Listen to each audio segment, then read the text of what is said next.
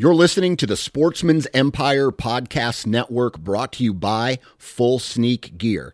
Check out their entire lineup at fullsneakgear.com. Also, be sure to check out our entire stable of podcasts at sportsmansempire.com. New from Moultrie Mobile, the Feed Hub offers first of its kind cellular connection and control for nearly any spin cast feeder on the market. When used with the Moultrie Mobile app, you can monitor feed and battery levels, run feeders on demand, receive alerts when feeders are clogged, and remotely adjust feeding times. The Feed Hub is ideal for anyone who maintains feeders. Remove the guesswork and save time by planning feeder maintenance before you drive to your hunting property. For more information, visit moultriemobile.com. You're listening to the Sportsman's Nation Podcast Network brought to you by Go Wild. Now, the Go Wild app has added some really cool and exciting functionality to their app. And the first one I want to talk about is the Near Me function. And basically, what this does, it allows you to engage and connect with people in your area. You guys can talk about gear, you guys can talk about hunting areas, you guys can talk about what's going on in the woods. And it just allows the users to be more of a community and connect easier. The second part is the gearbox. And what the gearbox is, it is a an opportunity for the users to not only see reviews on products and see what the Go Wild community is using in the field, what products they're using, but it also allows you guys to purchase up to 150,000 products. There's you, there's a shopping function on it. So check out the Go Wild app. If you haven't downloaded it to your phone yet, you need to, and you can do that at any app store that is currently available. Go Wild. It's an awesome app. Check them out.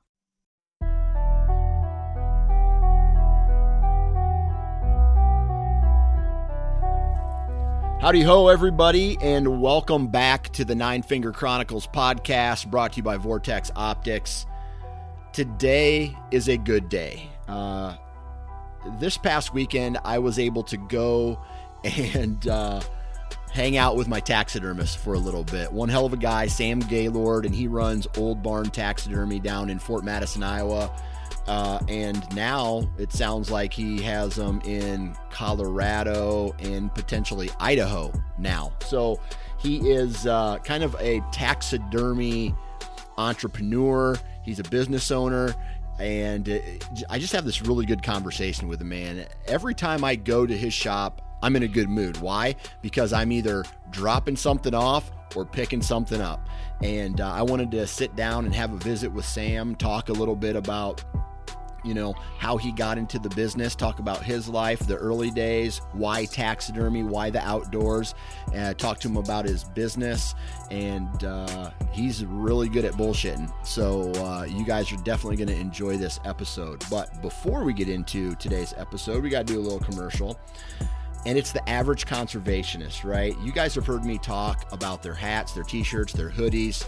Um, these guys not only have a, a, a kick ass apparel line, but they donate 10% of all of their earnings to conservation. Period. So, right off the top, before anything else, they donate 10% of their earnings towards conservation. Not a lot of companies do that, especially in the outdoor industry. There are a handful of companies that, that do that, but there are not a lot that do that, right? There's more that don't, obviously. So when I was talking to Marcus Ewing, uh, the owner of the company, and he mentioned this, he was interested in working with us. And at first, I was like, ah, just an apparel line. But then he told, told you know, he told me, hey, we donate 10%. His company is on track to be 2% for conservation certified. He is now the host of the Average Conservationist podcast on the Sportsman's Nation podcast network. This is the official podcast of 2% for conservation. So now his brand, right, is about conservation, period. So it's cool to uh, see how he's kind of expanded and growing. And on top of all that, the apparel line is kick ass. So if you guys want to go check out their hats, their hoodies, their t shirts, a really cool apparel line. Visit theaverageconservationist.com. And if you want to listen to their podcast, it is on the Sportsman's Nation Podcast Network. So go check it out. Now, today is about taxidermy and my good friend Sam Gaylord. So let's quit talking and get right into today's episode. All right, so this is a rarity for me. I'm actually recording this episode live at Old Barn Taxidermy here in Fort Madison, Iowa, and uh, I'm gonna. It's it's funny when I come here because I'm always in a good mood. Because if I show up, that means I've just killed something, and if I'm leaving, it means I'm taking something home from me. Yeah. So so I don't know. Are you always seeing like happy people all day long? Always. It's it's crazy. Uh, like you said, you know, it's the best place to come during hunting season yeah. because you've you know you've harvested something that you definitely want to look at the rest yeah. of your life. You know, which is huge for most of us. Uh, and then when they're picking it up, I mean, they're like joyous. I mean, it's just huge. Yeah. So, but yeah, it's a lot of a lot of happiness, a yeah. lot of happy times. Well, I'm sitting here with Sam Gaylord of Old Barn Taxidermy. Sam, how many years have you been a taxidermist? You know, I got kind of a weird story. Uh, through another lifetime ago, uh, 1993, uh, I actually, with a, a another wife, she was the actual taxidermist back in the day. Uh, she had came home. She'd had a really, really good union job down in Keokuk, Iowa, which is like 20 miles south of us, and we were like 20 years old, and she was making like 60k a year back then. Yeah. I mean, it was crazy and the union shop broke up and they wanted to hire her back like 10 bucks an hour. Well we'd saved just tons and tons and tons of money through her making that making that kind of money. And she come home one day she says you know i don't know if i want to do that. And she said what should i do? Well she was really really artsy. I mean that girl could draw like crazy. I mean she could paint paintings and and i was always just loved the taxidermy industry but i had no talent i, I thought at the time. But anyhow i said why don't you be a taxidermist and she's like, well, you know, how will we do that? So, uh, like I said, it was like 1993. I can remember it was like the year of the flood, the big flood that we had here mm-hmm. in town. So we checked with our local taxidermist, which was, you know, getting, you know, older in age. And he was kind of the guy back then that just, that just extraordinary work. His name was Jerome Sokolik. And Jerome was, was everybody's hero.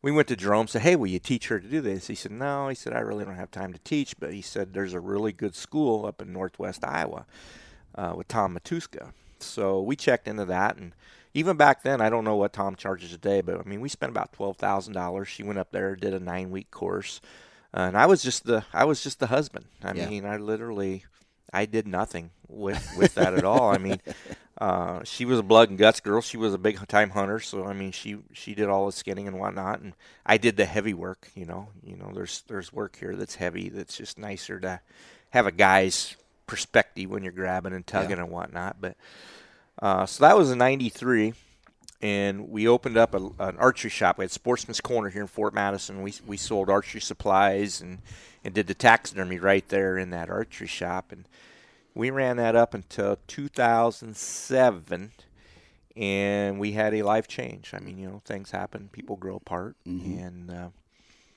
she actually moved, mm-hmm. uh, moved up to uh, to uh, Michigan.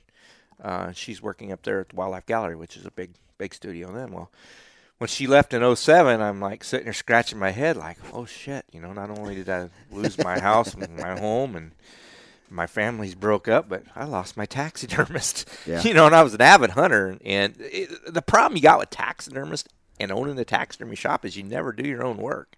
So I had all these trophies that I had killed all along that uh, she had never got time to mount. So uh, she was catching them up for me, and, and, we're still friends, and we, we split very, very well. I mean, we're more like brother and sister, and we were husband and wife at the time, and today we're best friends. But anyhow, I literally was dumbfounded. I didn't know, you know, what am I going to do, you know? And, you know, she was moving to Michigan, and she was the taxidermist here. I mean, she was the one, the one everybody went to. She did amazing work, and – so I called another friend of ours that she met at Matuska. Uh, his name's Eric Riley. Eric's from the Michigan area. And I said, Eric, I said, if I bring up a deer head, will you walk me through it? I said, you know, I've watched it all these years, but I never literally put my hands on this thing. So he said, "Yeah, sure." So I told three or four buddies, "Hey, I think I'm going to swing at this thing." And before you know the end of the year, I had five deer heads. It was 2007.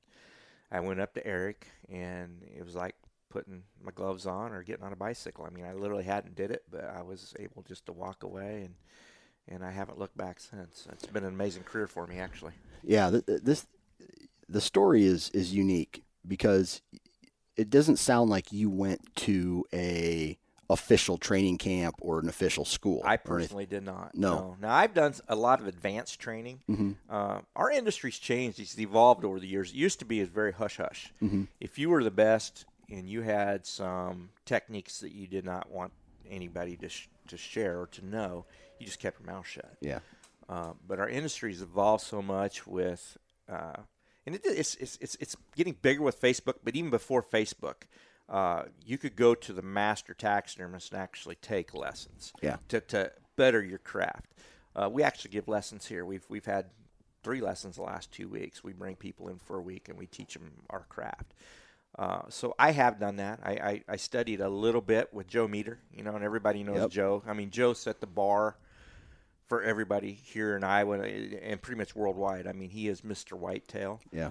Um, he's still he's still doing heads. Um, His his uh, trophy room is amazing. oh, oh. It's ridiculous. And, and Joe is class. Yeah. Joe brought Joe brings class to the taxidermy industry. Yeah. I mean, it's you know when you th- normally think a taxidermist, most of us started in a garage or in a basement, and we are we are the hunter. Mm-hmm. Yeah. We're the guy that likes to hunt and wanted to. You know, everybody has that want. Everybody wants to be a taxidermist. I mean, Yeah. why not? It sounds cool. It looks cool. Yeah. Until they actually lay their hands on it and decide, hey, this is a lot of freaking work. You Yeah.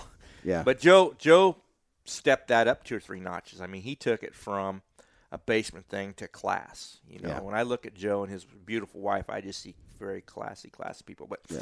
I, I did some classes with him. Uh, I did some classes with Clint Ricky. Clint was the world champion last year. He's one of the best whitetail guys, maybe. Well, he is the best in the world right now. You know, he's from up in Wisconsin area. Uh, he taught me to do some uh, casting and whatnot.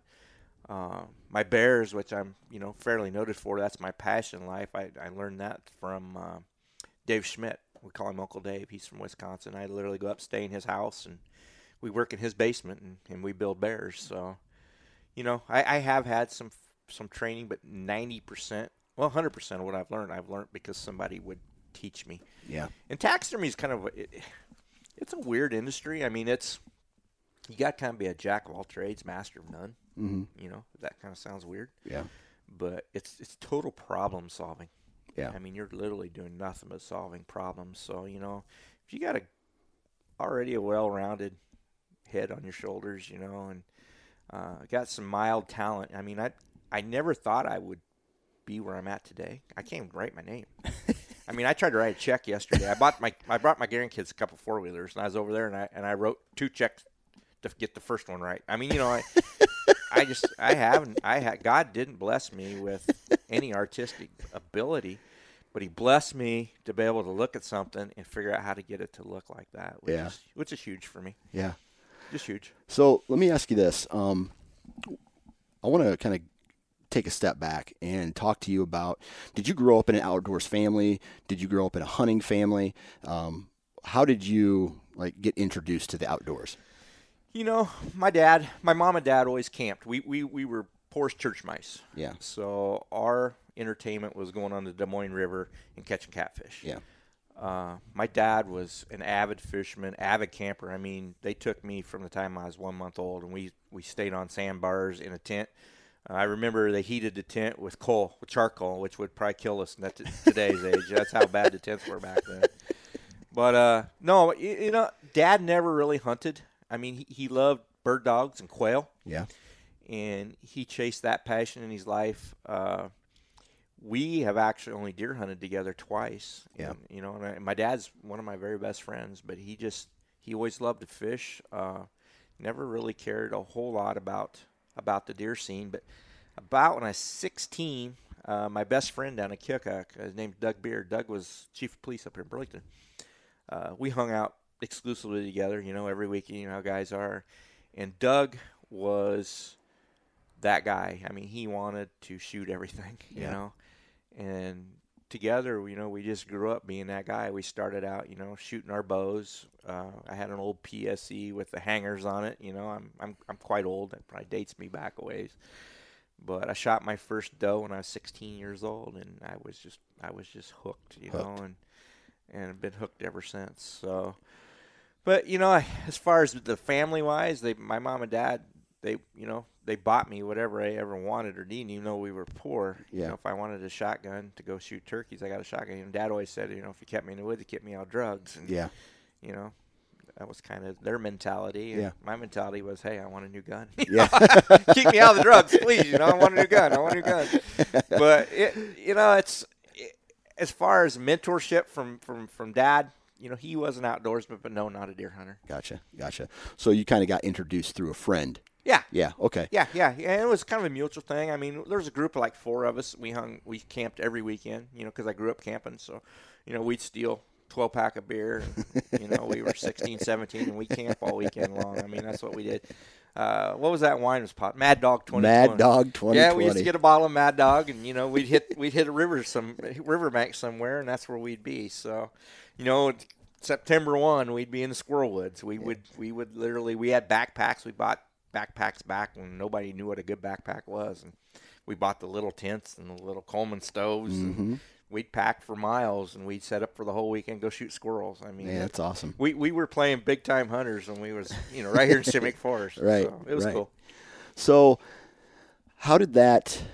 I mean, when did you ever think about when you were growing up wanting to become a taxidermist? I, I this has been my lifelong passion, my So- whole life. Uh, when I was a little kid, I mean little little, like five six years old, Fort Madison, the town used to be hopping. It's like every other little town. I mean, we had a main street that was just that was the place to be, and uh, we had a clothing store, a men's clothing store, where my mom would buy my dad, you know, a suit or whatnot.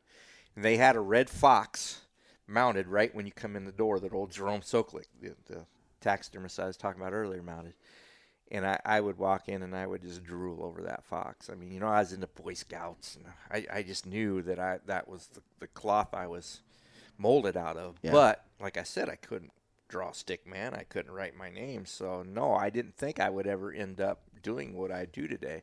But the passion has always been there. I mean, this is what God put me on earth to do. yeah. I mean, that is totally 100% my belief. And yes, that, that ever since a small boy, I thought, you know, I wanted to make my living doing this.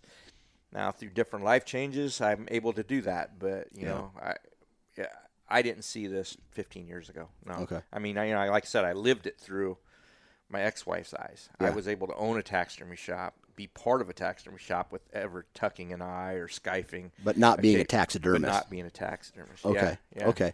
So, so it really wasn't until your your divorce Yeah. where you said, "Now's the time for me to do this." Now's the time. okay. 100%. All right. Yeah, yeah. So you had the business down, like you, know, you ran a taxidermy business before. Yeah, Right? Yeah, yeah. we had that Sportsman's Corner, and we called it Shar's Taxidermy. It was actually the, the we we started together Yeah. just to get her some notoriety, so people knew you know we were young and doing this taxidermy. work. Well, they both grew crazy, so we ended up splitting them apart and having two different facilities.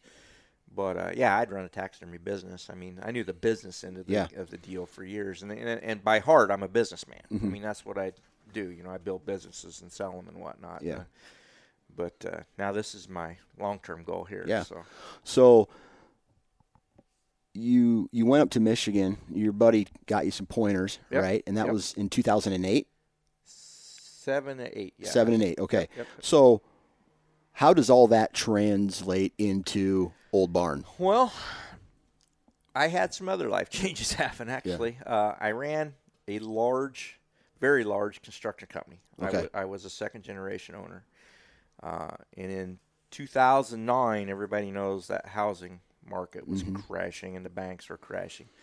Uh, and I wasn't in housing. I, I, I owned a company back then that did build houses, but we were financially fine. We, we did spec homes and we worked for John Wick Homes, but I was actually I was a phone guy, and that's what my background is for my business. Is I own a big, a large phone company. We we took care of all of the phone lines for all of Iowa, all of Nebraska, and I had just signed a huge deal with a big telecom, and I'm not going to name their name, but uh, to take over New Mexico. They wanted us to take that over. So as that contractor, you have you have a two hour show up window. Okay, so if Mary's phone line goes out and she calls, you know, no matter where Mary's at in that state, you got two hours to show up. Mm-hmm. Well, I'd done that for 25 years in Iowa, Nebraska. So we thought, you know, this is going to be great. You know, what we did in Mex- New Mexico, we can work all winter. So now I got a, a better first quarter, Mm-hmm. right? So with the company that I'd worked for for 15 years, I've been their general contractor for 15 years. So we, we cruised down in New Mexico and I opened up five branches, hired another 80 people, did all this with my own money. I mean, I, back then I was, I, I can't say I was wealthy, but I had access to a lot of money. I mean, mm-hmm. you know, we, we were a, a large company. Well, I, I signed a contract in June to be shovel ready January 1. January 1 comes and goes, pretty much no hitches. We've got all this up and rolling. June the following year, I'm driving up to Burlington, Iowa, just north of here, with my old Toyota truck because I never changed. I've always been a hillbilly, you know. got the windows down. I'm rocking and rolling to the local radio station. I got I I heard over the radio station that company that I work for had merged with another telecom.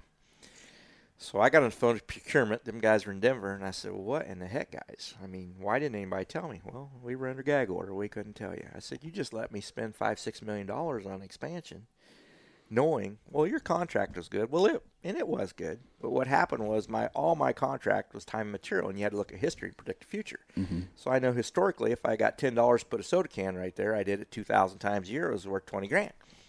But at any time, they could say, "Well, we're not going to put that soda can there."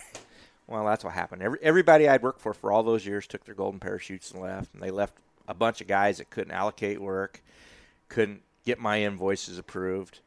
Um, it just it just went upside down in six weeks. I literally went from invoicing a, a boatload to this little bitty margin that happened in a six week period. Well, I, I called in uh, some help, and, and, you know we got the banks together, and one of those banks were failing with the housing market, and everybody got froggy, and Sam went from successful to on his head doing just spends with nothing. Yeah. So they left me my house and my truck. So and then I had another local guy, uh, an investor here, come to me and said, "What happened?" And I told him the story. And he says, "Well, I know you're not a crook. I know you're not a scoundrel." He says, "You build a business, you know, and you saved the local jobs." So I signed a three-year out deal with him. Um, he put up, you know, a, a large amount of money to buy equipment. I got that business running. Well, in that three-year period, that was 09. So from 09 to 012, I was building Old Barn because I knew that, you know, it's hard to go from being the guy that controlled all the work to the guy on the bottom trying to get the work. You know what I'm Yeah. saying? And I, at my age, I didn't want to start over again in that industry from square one. Yeah. Uh, so we, we, we started with the old barn. At the time, it was just me and another guy shaving, doing Yeah. the hides. And uh, Linda, my wife, was taking care of the books. Yeah. Um, I knew I needed more revenue, so I started an eBay store. And back in that era, eBay was fat. I mean, I was literally I was doing at the time almost half a million a year in Easton Arrows. We were custom fletching Easton Arrows. No shit. Yeah, it was crazy. It was crazy. Uh, so my youngest son come in. I hired him away. He was like manager at Hibbett's or something. I man, I hired him to come in and fletch arrows, and that's all we did, you know. And those margins over the years, you know, everybody kind of caught on what was going on, and you went from a, a good margin, good healthy margin where you were making money, to now it's chump change, you know. So wait a second. Your business at that time was people going to eBay and ordering Ordering, yes. cus- custom fletched Custom- arrows. custom fletch and arrows. so all you guys did was cut them and, and fletch them. We fletch them. Cut. We we had a deal where you go on you go on eBay store and you could pick if you wanted one arrow, two arrows, six arrows, a dozen arrows, three dozen arrows. You put in the color you wanted and you and you, and you give them a cut link from your nock to the and you know and we would literally they would bre- the we USPS'd everything. They'd have to bring a truck out. We would have that whole showroom loaded with boxes every My day. Lord. You know, I had like 37 or 38 fletching jigs going all the time, and they literally was spinning them. You know, and with the glues and whatnot today, you can literally build an arrow and bam. Mm-hmm. You know, Man, was- I didn't know that. That's oh, crazy. Yeah, it was huge. It was huge. So taxidermy, still at this point, is growing. It's growing, but it's not even it's, It's- nothing big yet. It's nothing big yet. Right. No, no, Okay. No, I, I hired one of my buddies who had worked for my ex-wife in her shop Yeah. to help me tan Okay. because I didn't think I knew I couldn't get enough work to go full time without doing some tanning, and I knew enough people in the industry that don't that don't tan that send that out to be commercially did that they would want to bring the work here. Mm-hmm. So I reached out to them, and that's how I got started with the tannery. And actually, the tannery has grown 700 fold. I mean, today we work for 400 other taxidermists. We do 8,000 deer capes a year. It's Get amazing. sent here. Yeah, That's amazing. and I got 20 full time people work here now. That's crazy. So, and the whole time that's working, So so's the taxidermy. Because now I'm finding out, you know, Sam ain't as bad as Sam thought he was. You know, I got an eye for it. I know what it's supposed to look like. I chased my ex-wife around to all those shows. Mm-hmm. I could literally judge a deer head at a competition. I just had never put one together. So now I know what to do and what to look for, and I know, you know, I've listened to all these judges all these years because I, I was soaking in like a sponge. I loved it, even though I didn't do it. I loved it. Mm-hmm. So I actually learned before I learned, if that makes sense. Yeah. You know what I'm saying? So the whole time we're growing this thing, the eBay thing's rocking out. We got the thing up almost three million a year. I mean, it was doing crazy That's with, a, nuts. with about a twenty percent margin. So Sam was starting to make some money. You know, uh, it was going good. I was hiring people, putting the money, investing it back into things. And then eBay just the margin just dropped off to the face of the cliff, and I was able to sell out of that. So I sold that to another another guy. He bought it lock, stock, and barrel. Come in and and uh, at that time we had the tannery growing, and we were up doing you know a couple hundred deer heads a year, and So you saw a little blimp in, in eBay, I bailed. sold it, you just and you just kind of took a, a sidestep into Old Barn Yep. and Decided this was this was it, guys. We're Oh. gonna we're gonna do this big time. okay. So. So at at this time then Old Barn starts to grow. Are you um are you personally mounting deer at this point? I do not. Okay. I do not. I, I personally laid my hands, had laid my hands on everything up until this year. Up until this year. Up until this Okay. year. Uh, I hired, I, I've been blessed. Yeah. Everybody says you can't hire people. Well, for some reason, I track people. I don't know. I, you know, I try to be a good boss. Uh, I don't set hours. They got, they know what they need to do for the week. I let them be their own boss. But I've been blessed. Uh, I met a, a, a young gentleman at a show like three years ago. He'd come in and won everything in the amateur division. And I'm looking at these deer heads, and, I'm, and his name's Julian, Julian Loker. I went over to Julian and I introduced myself. I said, "Dude, you really need not to be in the amateur division." Yeah. I said, "You're doing pro work here." He's like, "Well, it's my first time. It's my first year, you know." And the kid's got the knack. He, Yeah. He's got the talent. He, he had a lot of small things that I needed to work on in the beginning. So, kind of a little backstory on Julian. He he started coming down here working on weekends for me because you know by now I'm up getting 250 deer a year Yeah. you know, and I'm I'm in there busting my butt seven days a week, you know, and I'm getting old, and I'm not old old, but you know, I don't want to bust my butt seven days a week. Mm-hmm. I want to work a good five and a half. So you know, I was bringing people in; they were helping me out. So he was coming down on weekends. Well, he comes to me and he says, "Sam," he says, "I, I want to come work here full time." And at the time, Julian worked for the USDA, Yeah. and he was the pigeon sniper that went into the food facilities. he literally shot 20, 30,000 pigeons a year with a pellet gun. I'm like, dude, you got the best job in the friggin' world here. No, no. I said, you know, the business, the business side of Sam wants you here full time because I could use you full time. Yeah. But the dad side of Sam says, hell no. You stay at that USDA job. You got the benefits. You got all this stuff going on. So Julian kind of, you know, he wasn't happy about that answer, but he accepted it. I don't know. Six months goes by, maybe, and he could probably tell you better. He calls me, and I could hear it in his voice something severely wrong. I said, "What's going on, man?" He said, "I lost my job." He said, "They lost the funding." Yeah. I said, "Well, take the noose off your neck, step back from the cliff. We just got to figure out how to get your family moved here. You got a job here." So that was, I don't know, a year and a half, two years ago, maybe Yeah. and he literally come here. Uh, his wife stayed up there, sold her house. They bought a house down here. He moved his whole family. He's got a whole pack of kids. Yeah. You know, he's trying to repopulate the world single handedly. God bless him. But uh, in the beginning, I was literally, you know, Julian got to do this and this and this. But he, he had so much raw talent. It it didn't take me, but well, this year I haven't. I don't hardly touch anything. I mean, I go in, I look at all of it, and I look at it when it's still wet. I mean, he he mounts two a day. You know, uh, he mount he does that four days a week, so we we do eight a week. Uh, and then he finish does finish work on Mondays. That's, Yeah. that's just kind of our schedule. So every day I walk in and, and I go around and look things over, and I very occasionally will tweak something one way or the other. But he's got since he's worked for me, he has has mirrored my style. If if you know if I have a style, um, and I had something really unique this year. I did. I got a buddy in Burlington that owns a outfitting service. Uh, Jay Bagner's his name, and Jay found this huge, huge uh, EHD buck, and we we were able to uh, we cast the horns. We made him some reproductions for the farmer and his partner and whatnot. But Jay says, "Now I want you to mount that, Sam." I said, "Okay." So we were doing two of these, right? So I mounted one and Julian mounted one. And I got him out front and Jay comes in. He's just, you know, grin ear to ear. I mean, he is just freaking out. And we're bullshitting. I said, okay. I said, I know you want to me to mount those. Me, quotation mark, to mount these. I said, but Julian mounted one, I mounted one. Can you tell me which one I mounted? John Mulligan was there. Yeah. He was there. They both are going over these things, you know. They couldn't tell the difference. Yeah. I mean, you know, so no, I'm I'm not the guy.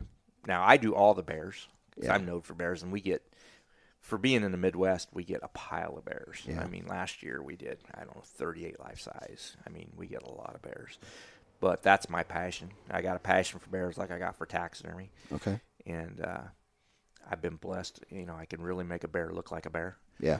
and you know I take the extra time to make the the form fit the skin, not the skin fit the form. Mm-hmm. You know, so they come out just outstanding. That's awesome. So I, I do all that. So, so, but you used to do I did. the whitetail I used to stuff, do 'em all, yep. and now, I've done all yours but one. Oh yeah, This one here is the first one that I have not done. okay. So, as you start to grow Old Barn uh, over the last, let's say, previous since 2009, right? Is Yep, when yep, you yep. guys opened. Was there a point where it just exploded? It, that made that decision to step into Old Barn full time. Yeah, yeah. It was it was like about 2012, I Okay. would say, right in there. Uh, you know, every year we would seem to grow by 30, 40, 50 percent. But Mm-hmm. you know, when you start a business, you know, and you're taking in 10, well, 50 percent you take in 15. You know. Uh, but it, it kind of dominoed to the fact, and, I had one thing going for me. My ex-wife had left the area; she Mm-hmm. had moved to Michigan, so she left a huge client base Yeah. that was just out there, and I knew them all Yeah. you know, because I was in the shop. So I, I probably had a little bit of hands up because of that. You know Mm-hmm. what I'm saying? I, I was getting some residual business over the old business, I guess. Well, there's a huge void in the area. yeah, yeah. yeah, it was huge. And and there's a lot of taxidermists in Southeast Iowa. Yeah. You know, uh, she was one of the finer ones. And there's there's a couple other good guys here. Yeah. I mean, there's there's guys, you know, nobody doing what we're doing as Yeah. far as volume. Mm-hmm.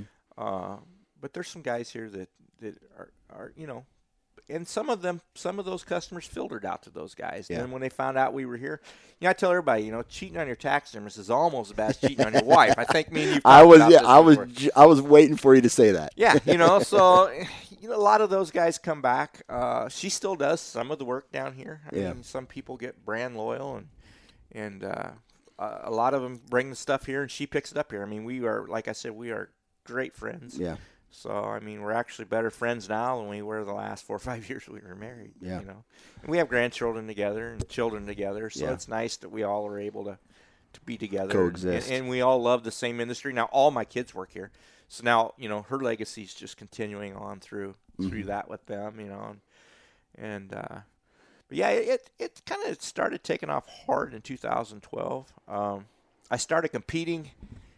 Let me see here that that white ribbon right there. I think that was in 09 and that was in 010 and then in 11 I won my first blue ribbon. Yeah. And when you're competing in taxidermy, it's kind of it's kind of like a scorecard, I guess, or like a grade. Okay, there's there's three levels of a taxidermist. You got an amateur, which is somebody learning. You got mm-hmm. a pro, which is somebody that makes a living doing taxidermy, and then you got a master. And a master is somebody who has perfected their craft and they're, they've moved on. So it's, it's like three different levels. It's like like playing college ball and professional ball and high school ball. You Yeah. know what I'm saying? Yep. So I started right in the pro category. I didn't want to do the masters, and my first year I got a C. You know, and that's that's that head there. And to the average Joe, that head looks fine. You know, my second year I got a B. my third year I got an A, and then I've got A's ever since. So now I've actually graduated up to the masters. I've been in the masters for for quite a few years now. Um, but I think a, a lot of winning those professional, you know, best of categories really help soar. Yeah. Soar, you know, our, our and, and, and with taxidermy, there could be you could get an A, I could get an A, but there's only one best of. Yeah. And that's them purple ribbons you see downstairs. Yeah. So I got a lot of blue ribbons, but I've got a lot of, of purple ribbons too, which Yeah. was you were the best of category in at that show. Now that's and a lot of that is is who shows up. I Mm-hmm. mean, you know, there's always and I tell everybody, you know, God does it perfectly. Uh, we just try to recreate what He has created, you know. And there's a lot of people better than me. I'm not going to say I'm the best because I'm not. Yeah. I'd be fool to say that. There's some really, you know, great people out there. But you know, I've been fortunate to be the best guy there that that weekend. Mm-hmm. You know, and Yeah. and that has you know that helps soar the business also. So, Yeah. And I'll, I just want to say one thing about why I think it was 2016 was the first year I came down here. Yeah. How did we hook up? I don't even. I honestly, I shot my deer. I knew I wanted to get it mounted. Yeah. And then I said, so then I started talking to people in the area and they're like, here, check this guy out or check this guy out or check this guy out. Yeah.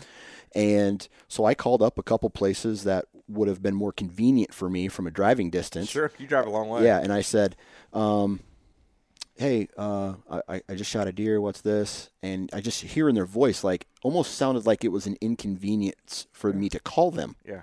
And that it would take a year and a half, and that you know I said, "Well, can I come in and talk to you about this?" Because I'm I'm I'm a hands-on person. Like Oh, yeah. I have to. I want I want you to show me examples. I want to see what you can do. He's like, I don't have. You know, like some of the people are just like, I don't have that, and it's going to cost this much. And I'm just like, Right. where's the connection here, right? Yeah. Yeah. I get you. Yeah. So when I when I then you know I called Old Barn, and it was, hey man, just uh, come on down. Uh, you can take a look at some stuff. We know we'd love to have you. The, and it actually, I think, um, the price here was more expensive than another place, but just the way you talked to me on the phone cool. made me go jesus this guy actually is excited to and and it was congratulations right Yeah. off the bat Oh, congratulations you shot this deer and i'm just like this guy's nice Yeah. eh, on the phone You know, I, I think some of the attributes that have made this business successful is I love people. yeah First Uh, you can- I love people. you, you can absolutely tell that the first time people meet you Yeah, I, you know, and I, I'm not gonna tell you I don't have an enemy or two because I do, but not very many. I mean, Yeah. you know, I, I truly do care about it. I, I truly do care about, you know, uh, our Facebook. You know, we always tag be part of the adventure. We try to make this an adventure. We want some nice pictures of you. You Mm. Yeah. know, I got the old truck out front now, so we can get some photographs. Uh, but you know, we, I just I love living it through your guys' eyes. Oh, yeah. I mean, just the excitement, eh, you know, and I, it, it it gives me just as much joy as it gives you yeah you know. yeah Plus, I get to make some money. Yeah. You know, that's the main thing. yeah absolutely Get some beans for the table, you know.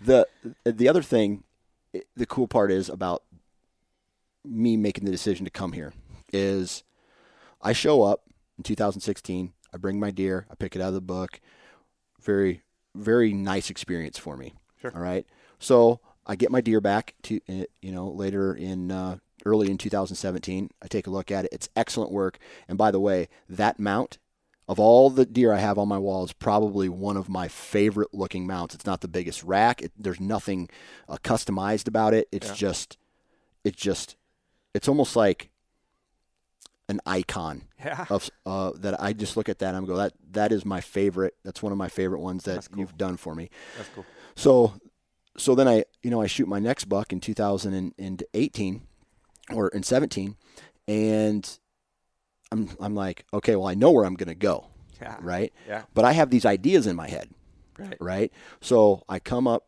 I, I shoot my deer, come to the shop, and I start talking to you about ideas and customization and all these things and ideas that I want to do. And instead of like, instead of saying, "Oh yeah, okay," it was, "That's a that's a really neat idea. What what about this?" And and then it becomes a conversation, bouncing ideas off each other, and not just uh, trying to talk me out of it because it's more work for Yeah. you. It, it it is. You know, that's something. It is more work, yeah, but the end result is oh my god. Yeah.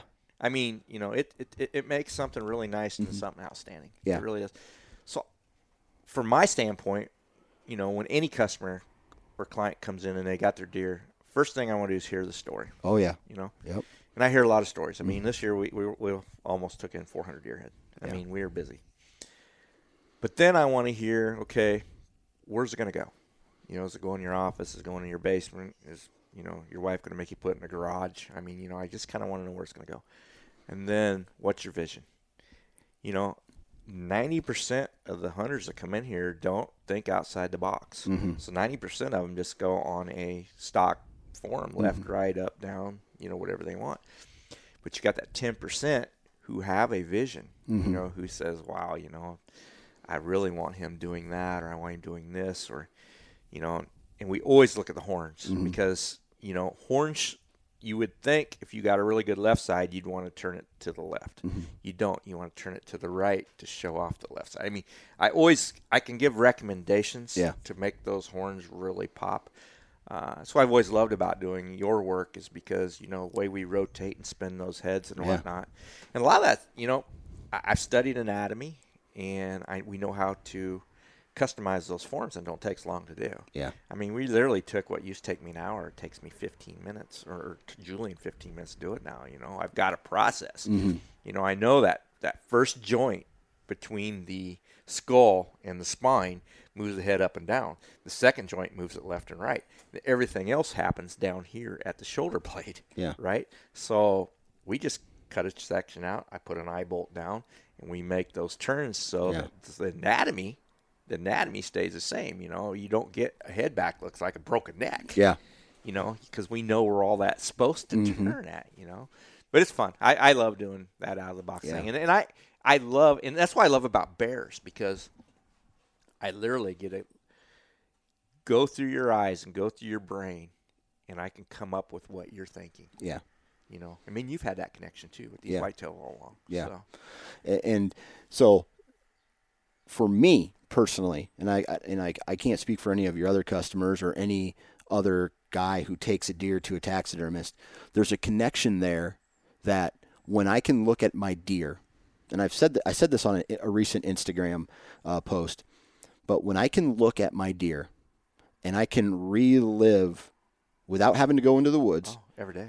it's a piece of art Yeah. right with a lot of emotion and a lot of um, memories Yeah. all wrapped into it i mean I, I look at i look at the deer downstairs right now and i can say here was the wind direction here was the temperature here's how he came in you know here's the day and just like Oh, I, yeah. I can close my eyes and i'm back in the You tree can stand you can almost smell it. Oh yeah, yeah. Yeah. It, it's ridiculous. And then when when when I walked into the doors today and I see that, I'm just like, gosh, Yeah. that's amazing. Yeah. You know, you should be charging a thousand dollars more.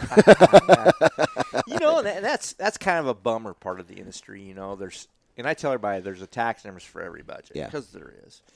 But you know, the difference between a good mount, I, I I I say like this: it's between oh my god or oh my god. yeah, The difference is like three hundred dollars. yeah, Okay, three hundred dollars for the rest of your life. You might as well have oh my god. yeah, You know, yeah, you know, and you know, we've curved that.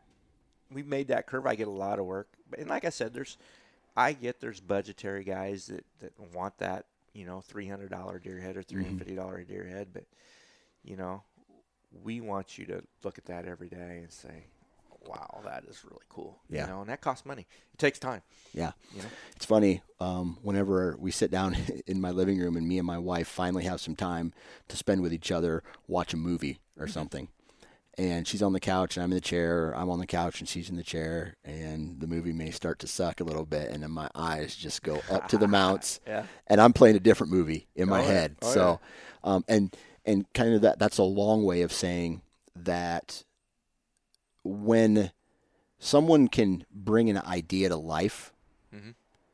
that's that is how you have earned a customer out of me Sure. for for as long as you're a business, Sure. right? Because I've I've made this connection with you guys that is like I can I can explain something and you can translate that into a piece of art for me that is going to last Well, for the we rest of my become extended family members. Yeah, It's literally it Yeah. literally grows a connection. Yeah. and I, and that's the way it is with with nearly every one of my clients. Yeah. I got something now that you know we have a lot of these drop off. We we call them old old barn outpost Mm-hmm. locations where uh, people can utilize this without driving the three hours. Mm-hmm. Um, and that's kind of sad for me because I don't get that that one on one connection. Oh, yeah. Now with Facebook and texting, of course, and I try to reach out and call them. Mm-hmm. Uh, I can build. I built some. Uh, there's a guy up in Chicago. His name's Mark Anderson. Uh, I've, I've built this rapport. I've never met the man, but we're buddies. Yeah. You know, we mount a couple deer for him, and you know, I, I kind of feel like I'm part of his family. We have never even met, but I'm, you know, I met him through. You know, we've got that that big hub up there that takes in this workforce, and but that that part of it is kind of sad for Sam because Sam loves people. And, Yeah. You know, I like to see everybody, but Sam needs four or five hundred deer heads a year too. I Yeah. mean, and you're not going to get that sitting in one location south Yeah. of Iowa. Yeah. What's uh? What are I'm looking at a map right now here in Yep. your office. Is that all the outposts? No, that's actually that's hide routes we run with our tannery. You know, those hides.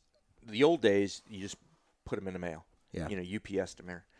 Uh, the old the old old days, you had to have them salted. So the Yeah. numbers have to do all the turning and, and salting and get them dry, and they mailed them. Well, then you know, as as the, the industry progressed, then we take them what we call green, where they take them off and they put them in a bag, and then we do that that nasty work. Yeah. Well, if they mail those to us, it compromises those hides because, you know, if they set in a truck for an extra day or whatever, you know, bacteria is our worst enemy. Mm-hmm. So, in order to stymie that, I've, I bought a semi mm-hmm. and I bought a freezer trailer and I run these routes out. And there'll be like seven or eight, nine stops along each one of those. And I meet taxidermists and pick up their hides. So then you see out here where we end on this one that's we actually have a shop i, I own a shop in colorado i'm just north of, of uh, denver Okay. in frederick colorado Okay. um, So you that's, got that's a story of its own but yeah. So Denver, it looks like you got one in Oklahoma, like a Yep. loop that goes down into Oklahoma. we do we do we and a loop that oklahoma city yep and a loop that goes up into the dakotas the Dakotas. yep yep So you guys, you have almost the like the western part of the Midwest. Yep. What we what we kind of target is is the speedy delivery area Uh-huh. because speedy delivery is so cheap. Uh, so we go into all those speedy delivery states. So you can see I don't go very I don't go east hardly Mm-hmm. at all. E- Uh, I do have a lot of clients in Illinois, but they drive them over. You know. But yeah, we, we're pretty much. And, and what's been neat about this running these routes is is I'm in hunting camps. I'm meeting different people. You know, like I got a guy in Kansas City now. We do all his deer work. Mm-hmm. Well, I'm in Kansas City three times a year. So I pick it up when we're down there. You know, we've got a route schedule. We say, hey, you're going to meet us at Rogers Sporting Goods store on February, whatever. So he's there, smiling, gleaming. He's got, and this whole Sam gets out of his semi. I drive that semi myself, believe that shit or not. So Sam gets out of his semi. He You're- falls out, you know. You're a trucker too. Oh, I am. I am. Johnny Big Rigger. I got a story about that. I got a good story. I, I can tell stories all day long, as you could probably already tell, you know. But uh, what's neat about this is now, you know, we do have clientele along that route Yeah. that's utilizing this. So it works out really, really, really cool. That's crazy, man. Yeah. Um, so you have a a, a full blown shop out in Colorado now. We do have. We do have. I had a year ago, been about a year ago today. Uh, one of my close friends got a hold of me, uh, Shep Brown from Ottumwa, and he had a mutual friend that had. You kind of got to follow this story. His mutual friend's niece, his husband was a taxidermist in Colorado, and through his life change with an ex-wife, his kids were moving into the Midwest with his ex-wife. Well, he wanted to be closer to his kids, so he was looking to relocate somewhere in the Midwest. And he'd reached out to my friend who had had a taxidermy shop. You know? Mm-hmm. My friend's like, "No, I I'm not really looking for anybody, but I'm sure I know a guy that you might want to call." Yeah. So I, I I literally hooked up this kid over one evening, sitting chatting on the phone. Of course, I stalked him on Facebook and seen, you know, his work was just fantastic.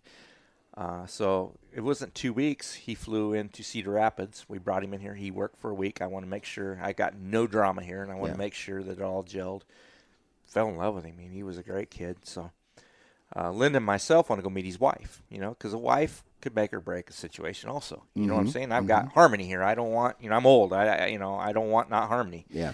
So uh, we moved. We went to Denver to meet his wife, and she was just a sweetheart, and just you know wanted to move right here, so because she, she, had extended family mm-hmm. close here. She has family in Donnellson and family in Ottumwa.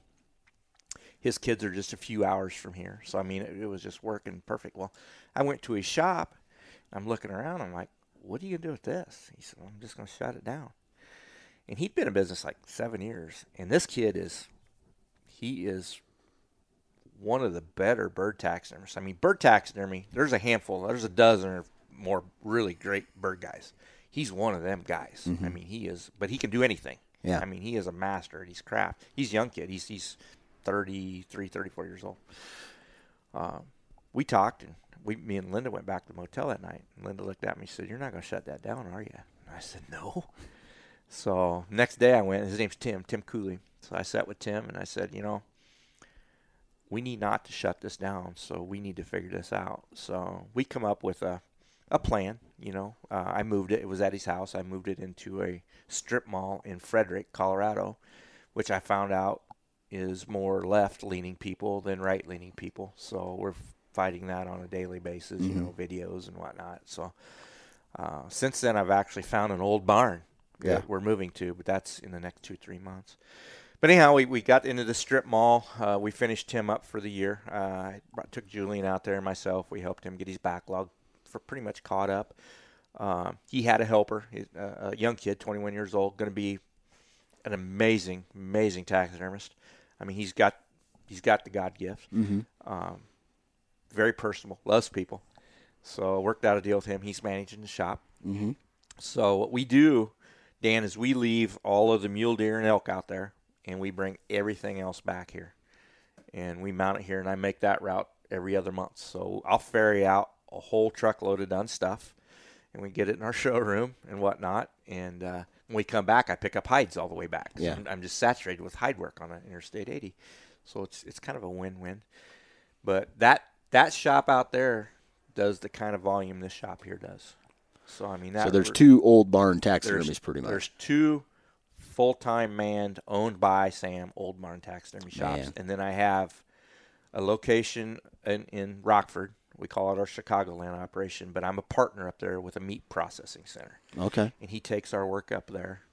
Uh, and then I have one in Southern Illinois, and someone in Julian's down by his home. You know, he's from Southern Illinois. Yeah. So he's got a gentleman down there that, that takes in work. And then I've got just a few other guys scattered out around that we call outpost locations. And I basically, uh, they get a commission for being a salesman. Yeah. And, you know, and usually it's it works out. They can get their deer head done for free, basically. Yeah.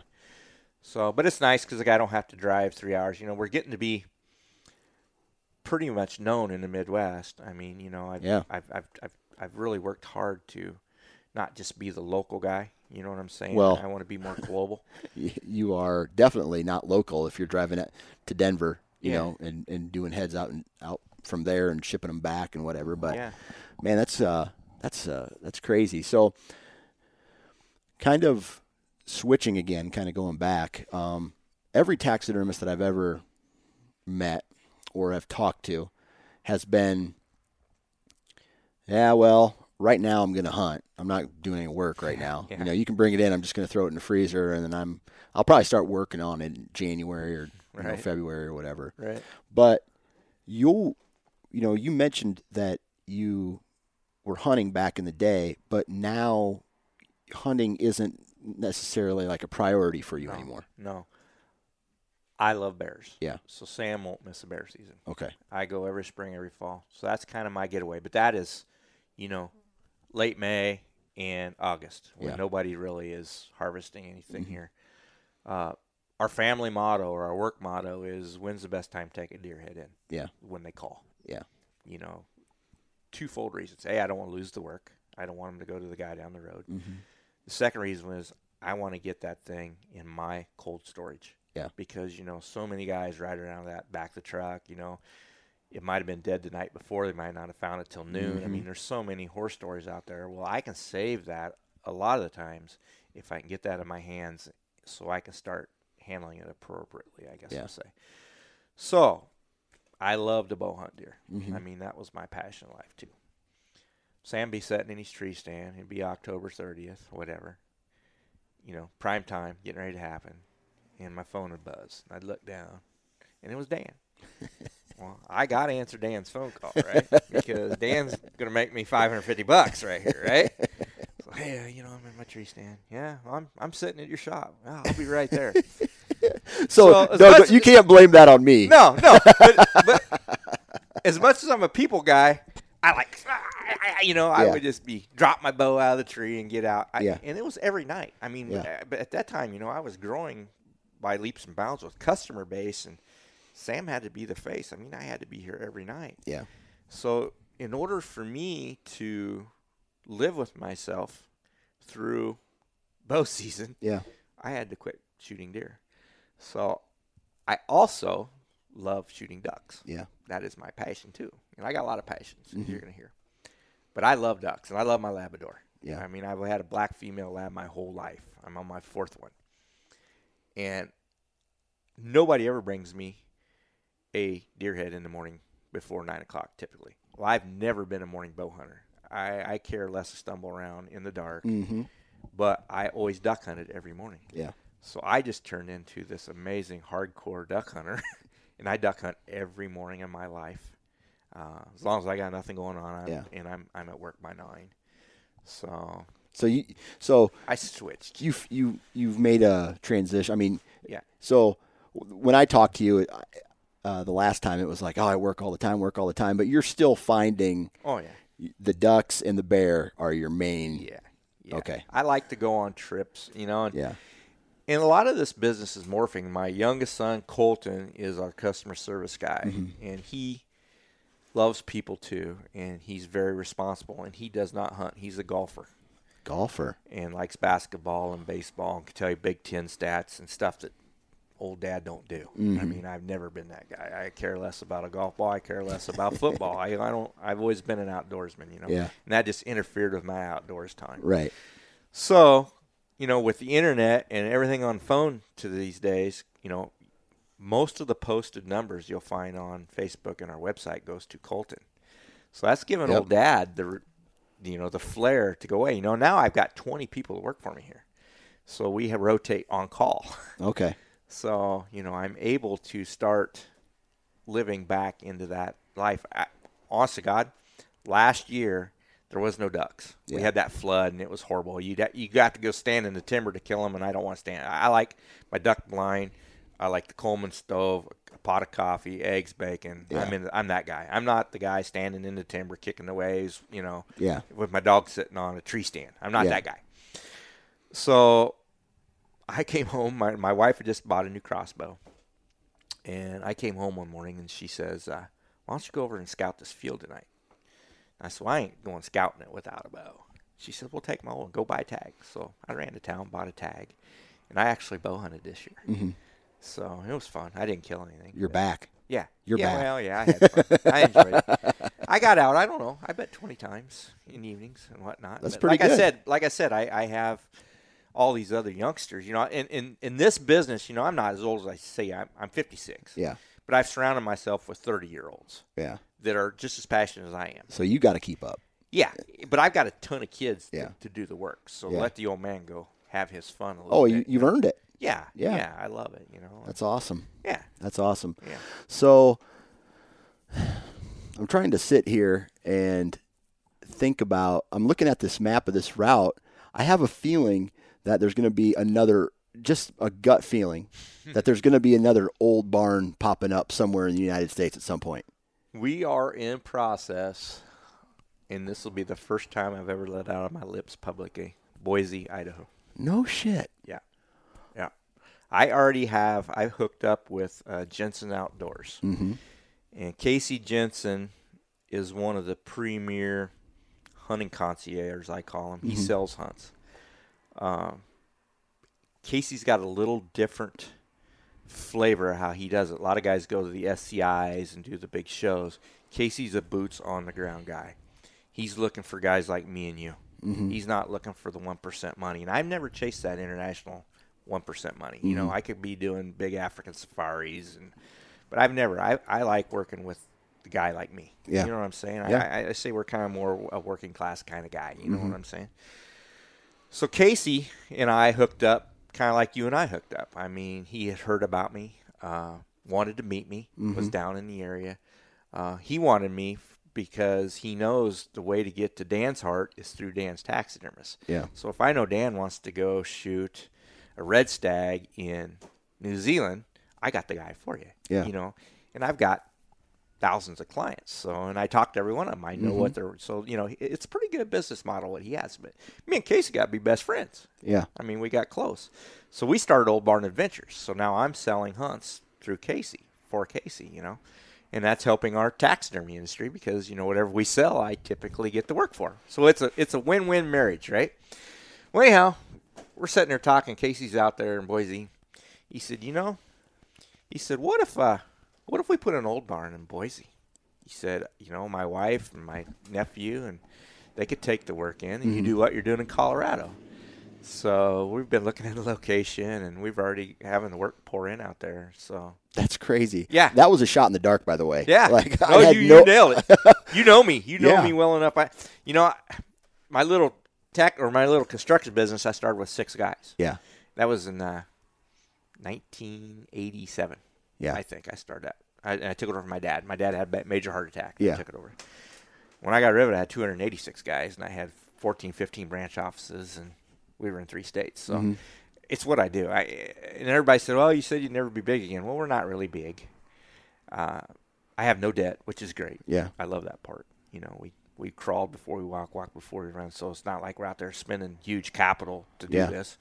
Uh, met a lot of great people. Lord has blessed me, put me in the right place at the right time.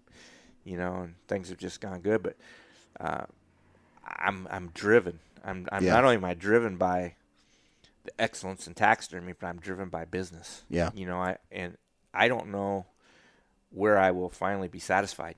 I don't know. Yeah. You know, right now it's busy, but it's manageable busy. I've got a huge team. You know, I got three three administrators. You know, we're in their office now. We booted them out, but usually there's three computers going. They're answering phones and doing Yeah. whatnot. Um, the way our system is, you know, we, we know where everything's at all the time. I mean, it's just it's it's neat. Yeah. You know, so but yeah, we are we are going to.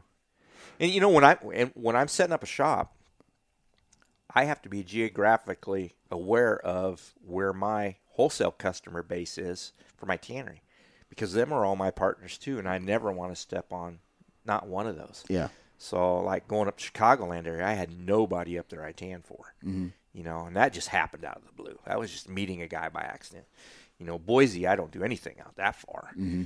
You know, but I wouldn't like set up shop down in Ozarks or somewhere. You Yeah. know, because I got people down there that I work for, and I just would never. I don't want to step on those Yeah. folks. You know. Yeah. And a lot of people are just happy with running their shop and having their regular 150 deer heads a year and doing their thing and, and, and God bless them. I mean, maybe maybe this is a sickness I have, not a great thing.